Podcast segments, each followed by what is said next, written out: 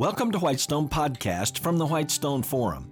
This podcast is for business and nonprofit leaders like you and me, specifically designed around building, polishing, and leveraging our competencies.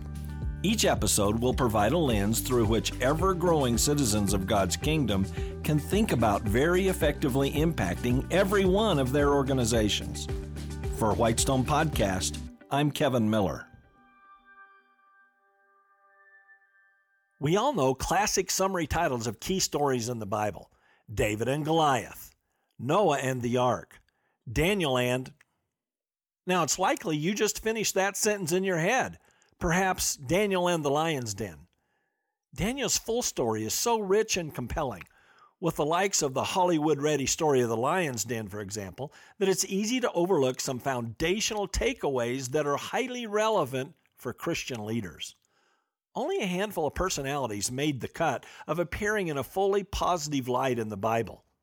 And few of those were as powerful an impact across a lifetime as Daniel. So, the key idea we are taking away first from Daniel is not Daniel in the lion's den, but instead Daniel and God's perfect time and place.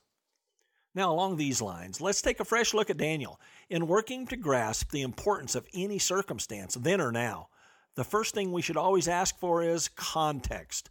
And wow, did Daniel have context in his life? For him, context meant a huge heritage in the living God, a young man from the nation of Judah, steeped in the practical realities of God and his people. Let's recount some meaningful history here. Abraham and his family are a good point in time to pick up the full Daniel narrative. God established a covenant with Abraham, who begat Isaac and Ishmael. Hey, not many podcasts using the word begat. anyway, Abraham's son Isaac begat Esau, and then Jacob, who became Israel. You do remember that Abraham's kids and grandkids had very serious trouble getting along with each other back then and certainly now in the Middle East. Talk about biblical family values. Whoa. Well, Jacob, who became Israel, had 12 sons, and one of them, Joseph, was sold into slavery by his brothers and reported as dead to their dad, Isaac. Unfortunately, those are shaky family values again. But those very 11 brothers ran into trouble and needed food assistance from a key leader in Egypt who, by God's hand and a readiness and spirit, was Joseph. And Joseph, full of forgiveness, helped his family. Turned out the Israelites ended up in captivity in Egypt for a long time until Moses led them right up to the promised land. But the promised land was not his place to go. So Joshua brought them in. Moses' time and place were not the same as Joshua's time and place, even though they were contemporaries. So God established the chosen people in Israel, but of course they were rebellious, ultimately asking for a human king to replace God as their king. Twists and turns for the kingdom under Saul, David, and Solomon. And then it all split into two kingdoms Judah and Israel. God was faithful to Israel. And some Israelites were faithful to God, but the nation of Israel was not fully faithful for sure. And the prophets that God sent, like Isaiah, certainly made that clear. Accordingly, under merely human kings, the nation of Israel fell around 721 BC. Unfortunately, the nation of Judah had similar issues to those of Israel. So God allowed King Nebuchadnezzar of Babylon to sack the nation of Judah about 588 BC, even though there were serious followers in Judah. And the young Daniel was one of those followers. It's just too bad that God couldn't use Daniel now that he was no longer in Judah. But of course, that wasn't true at all. God did use Daniel.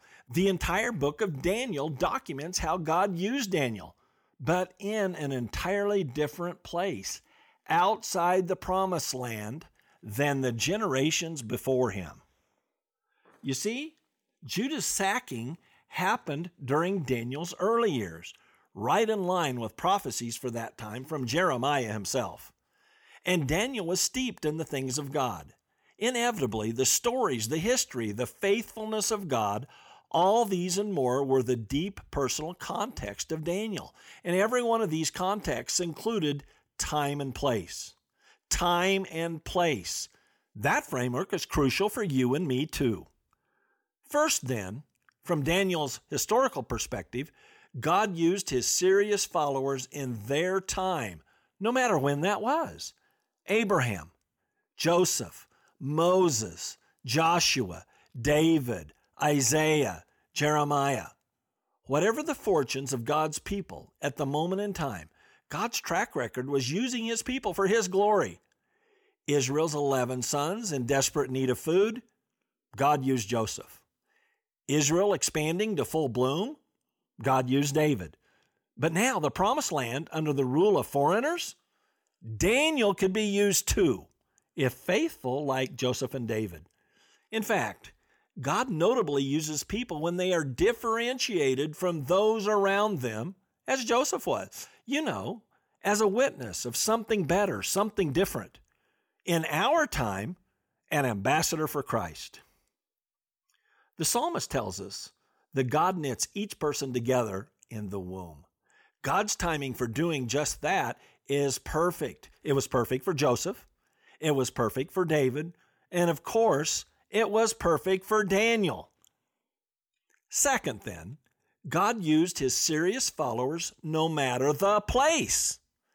Inside the promised land, yes.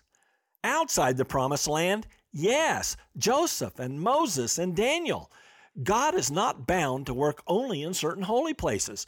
God works through his people wherever they are and whether they are in power or not. Could Daniel supposedly have been used better, born earlier for lifetime service in a soon to be crumbling Judah? God knows best, both time and place.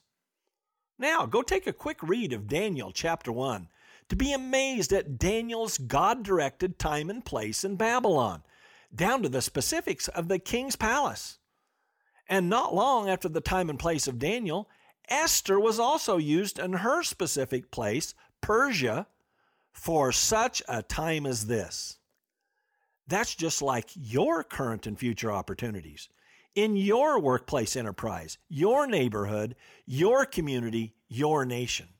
You and I live in service to a God who plans to use each of us in our time and in the places we inhabit, even if and when He directs our steps in the face of hostility. Daniel was not born too late. He was born at just the right time to live his entire adult life under kings who did not truly know Yahweh, the God of Israel. And Daniel's handling of his time and his places was amazing. From Judah, where he diligently learned in his very earliest years, and then in Babylon, where he served God faithfully for decades. This truth is an ultimate truth for you and me.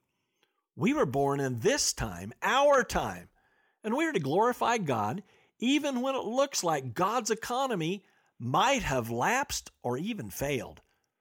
Just like when Israel and Judah had been overtaken and the temple was desecrated.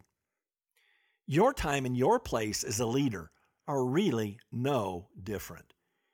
Are you the only Christian in your workplace enterprise?